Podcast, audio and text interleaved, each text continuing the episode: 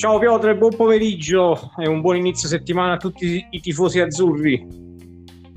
Buon pomeriggio Matador, buon pomeriggio amiche e amici ascoltatori del podcast Azzurro Napoli. Oggi la giornata è uggiosa, ma non per noi tifosi napoletani, che il sole ce l'abbiamo dentro dopo questo 6-0 al Genoa maturato nella giornata di ieri. Matador, sì. Che partita è stata? È una gran bella prestazione, soprattutto come col Parma nel secondo tempo.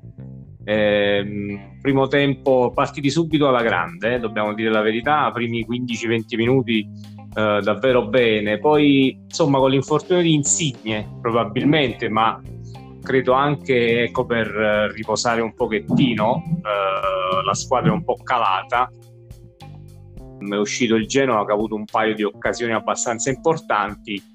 Secondo tempo pronti via, raddoppio di Zerischi, e da lì Genoa è completamente scomparso dal campo e insomma i nostri azzurri si sono divertiti.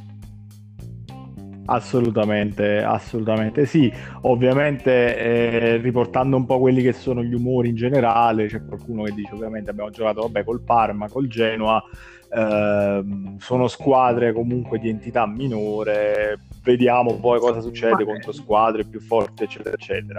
Io sì, intanto di consapevolezza bisogna goderselo a prescindere da tutto, però io credo anche che il Napoli c'è del suo a maturare questo tipo di risultati. Ma io credo proprio di sì, anche perché insomma non ricordiamoci che l'anno scorso col Parma abbiamo perso 2 volte e la squadra bene o male è la stessa, col Genoa anche abbiamo avuto difficoltà, quindi io credo sinceramente, vero che sono 2 squadre non di primissima fascia, su questo non c'è dubbio, però insomma 8 gol fatti in 2 giornate senza subire praticamente quasi neanche un tiro in porta, sinceramente a me va benissimo così. Ora è chiaro, arriva la Juventus, poi ci sarà l'Atalanta, avremo risposte già un attimino più importanti, però insomma godiamoci questa doppia vittoria con 2 prestazioni intelligenti e davvero ben fatte. Prediciamo un po' quelli che possono essere i detrattori o di Gattuso o comunque i tifosi un po' pessimisti, potremmo dire 6-0, però non ha trovato un equilibrio definitivo per far coesistere tutta una serie di calciatori senza poi sbilanciarsi troppo in avanti e soffrire poi dietro. Io una risposta ce l'ho, poi da breve te la tiro fuori, ma intanto qual è il tuo parere al riguardo? No, allora innanzitutto l'equilibrio chiaramente su un nuovo modulo non è che puoi trovarlo immediatamente dopo 2 giornate, quindi anche questo c'è da tener conto. Allora, andando ad analizzare un attimino un po' tutti gli aspetti, nel primo tempo con questa sorta di 4-2-3-1 che però era super offensivo. E, insomma, avevamo detto anche nelle trasmissioni precedenti alla partita, c'era l'idea probabilmente di Gattuso nel cercare di sbloccare, a differenza di Parma, subito la partita, metterla subito in un certo modo, e l'hanno fatto. Secondo me si sono trovati un attimino diciamo scombussolati dall'infortunio di Insigne, gli ha tolto un po' di certezza secondo me. In quel momento hanno arretrato un pochettino, ovviamente i 2 centrali di centrocampo, Fabian e Zerischi, sappiamo non sono grandi difensori, esatto, e quindi si è sofferto quel minimo, ma credo sia veramente forse il minimo indispensabile. Diciamo il problema, ecco, che centralmente Zerischi e Fabian sono 2 che rischiano sempre col pallone, rischiano la giocata, portano un pochettino di più palla, quindi sai, quando vai a perdere poi il pallone lì in quella zona con nessuno che ti fa filtro, ovviamente vai in difficoltà, e questo è un aspetto, ma insomma l'abbiamo credo detto in quasi tutte le trasmissioni che può servire un mediano lì. Ma sì, è un discorso anche un po' più ampio, nel senso, io sono a questo punto convinto che Gattuso non sia alla ricerca di un'unica formazione, di un unico modulo, di un'unica soluzione, ma interpreta momento per momento ogni partita. Lui stesso ha ammesso che è entrato in campo col 4-2-3-1, la partita si era sbloccata, era lì per inserire un centrocampista per passare col centrocampo, insomma col 4-3-3. Quindi io credo che è vero che non avevamo un equilibrio, ma in quel momento era probabilmente il modo migliore per stare in campo, perché avere tutti quei talenti lì davanti ha permesso di sbloccare abbastanza agevolmente una partita. L'errore del Napoli probabilmente è stato anche quello di non passare rapidamente sul 2-0, forse più questo credo posso segnalare come limite, che era un limite un po' anche dello scorso anno, che quando hai determinate palle gol devi concretizzare, perché altrimenti poi soffri. Il fatto di non avere equilibrio nel momento in cui sei sul 2-0, sul 3-0, credo che è un discorso a quel punto relativo, nel senso che ci può stare in determinate partite dove sei palesemente in superiorità, provare ad andare a chiudere subito le partite per poi non dover penare nei minuti finali cercando di sbloccarla, o quando la partita magari è ancora in bilico perché sei magari in vantaggio solo di un gol e poi rischi al 90esimo la beffa del pareggio. Esatto. Io la sensazione che ho è questa, cioè che Gattuso comunque stia preparando tante soluzioni, molte delle quali ad hoc per ogni partita, e speriamo che sarà sempre bravo, come è stato finora, nel leggere l'andamento delle gare sia prima della partita che durante la partita. Esatto, no, sono pienamente d'accordo, anche perché secondo me l'intento proprio di Gattuso era quella di chiudere la partita nei primi 45 minuti, ecco, andare già 2-0 e mettere poi in discesa il tutto. Infatti nelle interviste post match era arrabbiato proprio di questo, diceva sì è vero, io stavo per tornare al 4-3-3 perché avevamo perso un po' gli equilibri e la partita era ancora sull'1-0 solamente, quindi ancora in bilico. E io credo che da questo punto di vista davvero si sta dimostrando un allenatore al di là di affidabile, ma proprio intelligente tatticamente. Insomma speriamo che, ma sono convinto che davvero può essere l'arma in più del Napoli Gattuso nel leggere le partite, leggere avversario per avversario e momenti per momenti, cosa che insomma negli ultimi tempi abbiamo avuto un po' di difficoltà a trovare un allenatore che riesce a plasmare così tanto la squadra anche a partita in corso. Sì, vuoi perché Sarri comunque era sempre piuttosto integralista col suo 4-3-3 e era estremamente restio a modificare qualcosa. Insomma, per dire, è un eufemismo, perché poi in realtà non modificava veramente mai nulla sotto l'aspetto tecnico. E con Ancelotti però non c'era questa lucidità probabilmente nel preparare e nel leggere certe partite. Forse c'è stata nel primo anno in alcune serate di Champions, per il resto poi veramente c'è stata poca lucidità secondo me da parte di Ancelotti. E diciamo che ci sono stati dei problemi a prescindere, insomma, nella gestione Ancelotti, tra Ancelotti e squadra. Credo che comunque è stata un po' una parentesi, soprattutto il secondo anno, che conviene metterci una pietra sopra piuttosto che andarla a riaprire, perché è molto doloroso in questo momento. Credo che non ne valga la pena queste punizioni. Volevo però sottolineare sotto il profilo tattico perché secondo me è stata astuta la mossa di Gattuso poi di schierarsi con un 4-2-3-1, perché il Genoa comunque difendeva con una difesa a 3 più i due esterni di centrocampo che praticamente arretravano sempre, sulla linea dei difensori, oltre ai mediani. Andare ad aggredire quella linea con un 4-3-3 significava per i nostri attaccanti essere costantemente in inferiorità numerica, quindi avere praticamente un attaccante contro i tre centrali del Genoa e gli esterni tra un centrale e un terzino, quindi sempre anche loro in mezzo a due giocatori, quindi con difficoltà poi a creare qualcosa. Oltretutto, anche andarli a prendere alti e pressarli sarebbe stato complicato, perché in quel momento il Genoa si sarebbe trovato in quella zona del campo con più uomini a poter... Esatto. Sì. Invece aggredirli con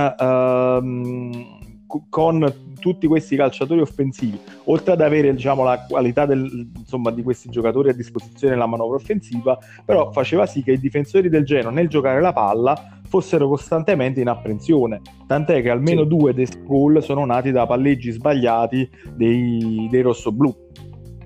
Sì, sì, nel secondo tempo assolutamente ancora di più si è evidenziata questa cosa. Tra l'altro i due mediani del Genoa erano proprio due mediani di impostazione, diciamo, ma nient'altro, quindi difendevano la loro zona e basta, difficilmente si sganciavano in attacco, Badelli e Raghe. Quindi io credo che sia veramente stata una mossa sicuramente azzardata, però giusta da poter fare in quella partita. L'azzardo poi fondamentalmente consisteva nel fatto che qualora il Genoa fosse riuscito a saltare il primo pressing del Napoli, il Napoli si poteva trovare in difficoltà con i due mediani e i due centrali di difesa, però attenzione, poi qui c'era l'altra contromossa, che era quella di tenere Hysaj un po' più basso, per questo poi schierato sempre Hysaj a sinistra, quindi a quel punto comunque ci sarebbero stati i due mediani più almeno tre giocatori, perché magari consideriamo Di Lorenzo che si proiettava in avanti, però dall'altro lato c'era comunque sempre Hysaj che rimaneva un po' più bloccato a garantire comunque un ulteriore supporto a Manolas e Koulibaly. Sì, e devo dire, parlando poi anche dei singoli un pochettino, che Hysaj seconda partita anche meglio direi di quella di Parma. Davvero si sta riscoprendo un buon terzino sinistro. È chiaro, i limiti li ha, sappiamo che deve rientrare sempre sul destro, quindi ha parecchi limiti a giocare da quel lato, però a livello, diciamo, difensivo, ma ho visto anche che ha accompagnato l'azione, soprattutto nel secondo tempo, in avanti veramente bene, quindi sono contento della prestazione, di questa doppia prestazione di Hysaj. Assolutamente sì, non posso che confermare quanto hai rilevato tu, aggiungendo che comunque il calciatore adesso si sente anche centrale in questo progetto, quindi sicuramente in campo anche delle energie mentali che probabilmente prima faceva fatica a trovare, perché comunque si sentiva sempre in discussione. D'altro canto poi, avendo meno compiti di spinta sul lato mancino, si ritrova a fare quello che sa far meglio, ovvero comunque coprire ottimamente quella porzione di campo che gli viene assegnata, diciamo, in questo caso la porzione, diciamo, di sinistra della difesa. Sì, è vero, è così, è così. Visto che... Sì, vai. No, dicevo, visto che siamo entrati poi nei singoli, è inevitabile entrare, insomma, su valutazioni poi su altri calciatori, in primis Lozano. Sì, vabbè, qui diciamo siamo stati buoni profeti, perché insomma lo dicevamo che Lozano non può in questo momento non giocare, e lo sa bene anche Gattuso, che infatti l'ha schierato di nuovo lì largo a destra. È un nuovo acquisto, c'è poco da fare, è un nuovo acquisto, un tutt'altro giocatore, pericoloso, sempre presente nelle azioni offensive, davvero è tutt'altro giocatore rispetto all'anno scorso, è decisivo anche in attacco, si fida delle sue giocate, cosa che prima non faceva, perché vedevi appena aveva palla cercava, non lo so, di scaricarla subito, invece adesso prova anche a puntare l'avversario, non ha paura di eventualmente anche sbagliare, quindi davvero, ma tra l'altro davvero un gran giocatore, sinceramente, se è questo qui è un gran giocatore. Ma di Lozano le potenzialità si conoscevano già dal mondiale, voglio dire, quindi è un calciatore sul quale avevamo pochi dubbi in valore assoluto, li abbiamo iniziati ad avere quando poi abbiamo visto qualche fatica, un po' di fatica nell'adattarsi al campionato italiano, che è sicuramente complesso rispetto a quello olandese per gli attaccanti.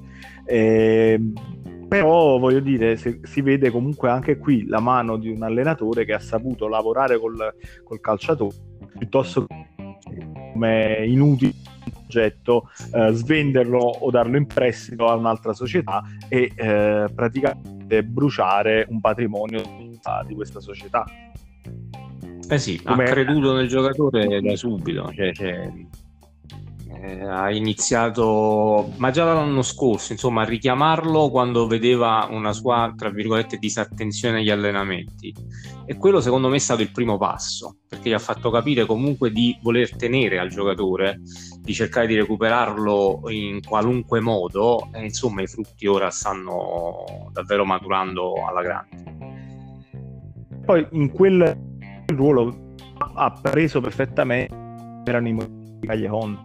È incredibile come un certo tipo di taglio lo riesca a riproporre anche Lozano, cosa che però, ecco, mi fa sperare la velocità del calciatore, perché uno che appunto si muove anche lui sulla linea del fuorigioco ed è velocissimo, quindi ha le caratteristiche per riproporre quel tipo di giocata. Assolutamente, poi tecnicamente ha comunque le giocate, le ha, cioè a livello anche di conclusione verso la porta, quindi ha davvero tutto per poter sfondare al massimo in quel ruolo ed essere centrale in questo Napoli, perché lo sta dimostrando. Ma vabbè, è vero, lo conoscevamo già come giocatore, insomma col Messico ha fatto grandissime cose, però adesso davvero, cioè il primo gol è fantastico, sembrava Insigne e Caglion, stessa cosa, solo che c'era Mertens e il cross per Lozano, sì, stesso taglio, perfetto sul filo del fuorigioco, ottimo tiro, insomma poi va bene, da lì vicino il portiere non poteva fare granché. Però bene, sì, veramente bene, e bene anche secondo me Politano, che è subentrato nella ripresa. Infatti, come dicevamo, non è tanto Politano che non è in forma, è proprio Lozano che in questo momento non lo puoi tenere fuori.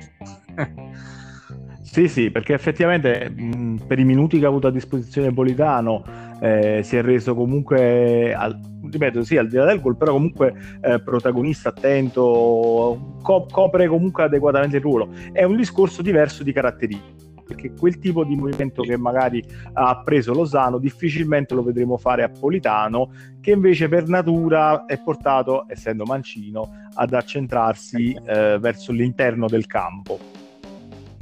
Sì, e rientrare sì, no, caratteristiche diverse, però ecco, a modo loro possono cambiare, tra virgolette, l'andamento della partita anche con queste due caratteristiche differenti, quindi sì, è importante avere anche quello, ecco, su quel lato lì. Matador, siamo a 18 minuti del nostro podcast, quindi vado velocissimo, sì, sottolineando rapidamente le 8 di Zielinski e di Mertens, ovviamente li conosciamo da anni, un po' più discontinuo sì. Zielinski, Mertens, voglio dire, ormai una bandiera di questo anno, quindi sì, tutte le sue giocate, siamo tutti innamorati di Ciro e Mertens. Però volevo fare, prima di chiudere, di Osimhen, che non ha trovato la via del gol, però mi è comunque un pericolo costante per la difesa del Genoa.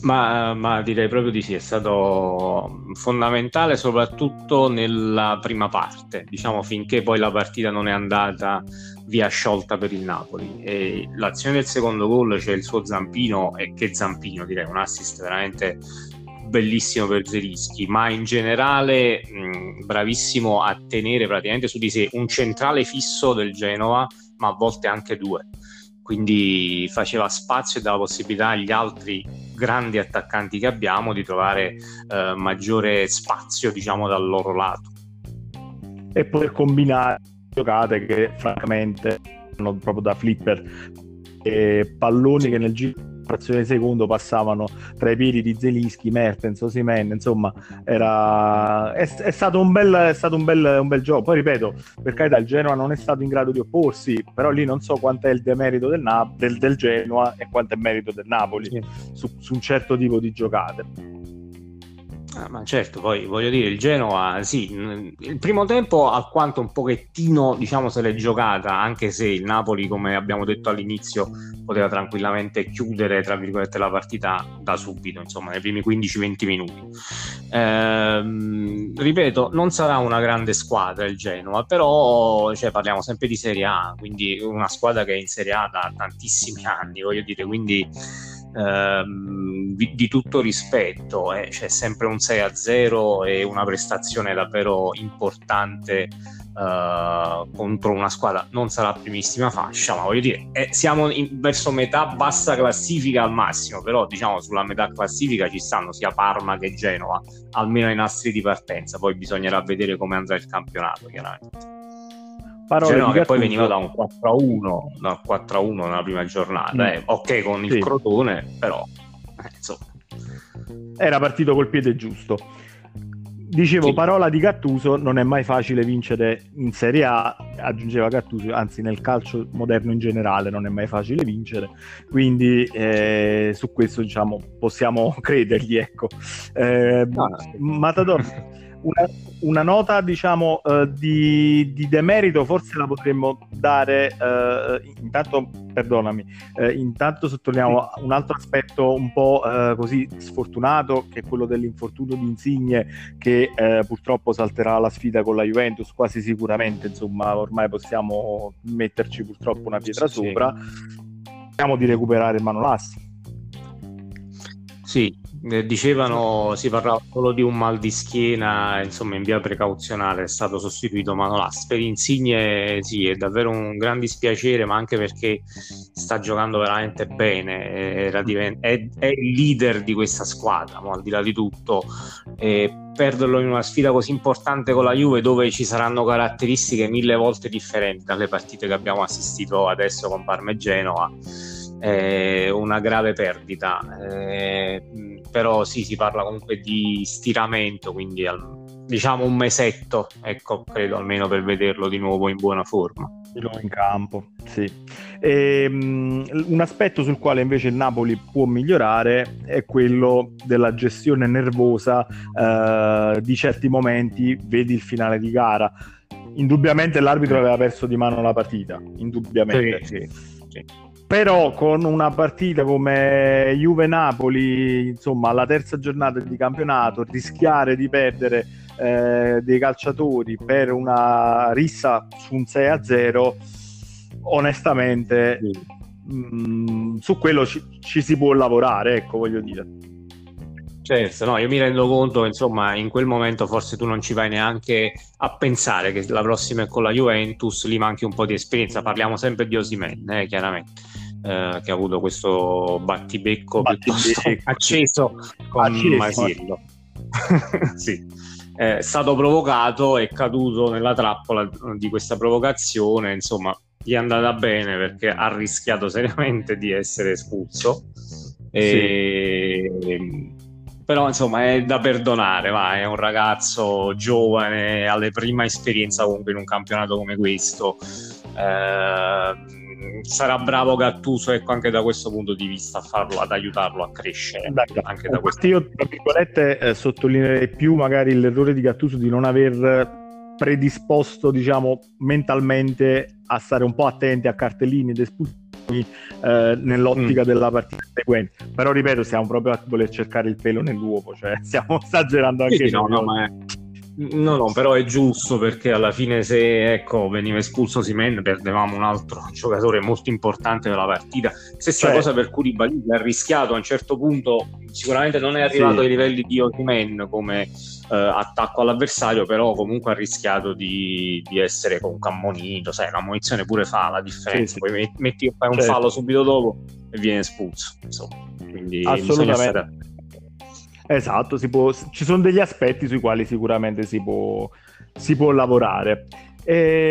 Matador, io credo che come analisi della partita ci siamo detti tutto. Siamo a 24 minuti, l'ultimo minutino lo dedichiamo al mercato.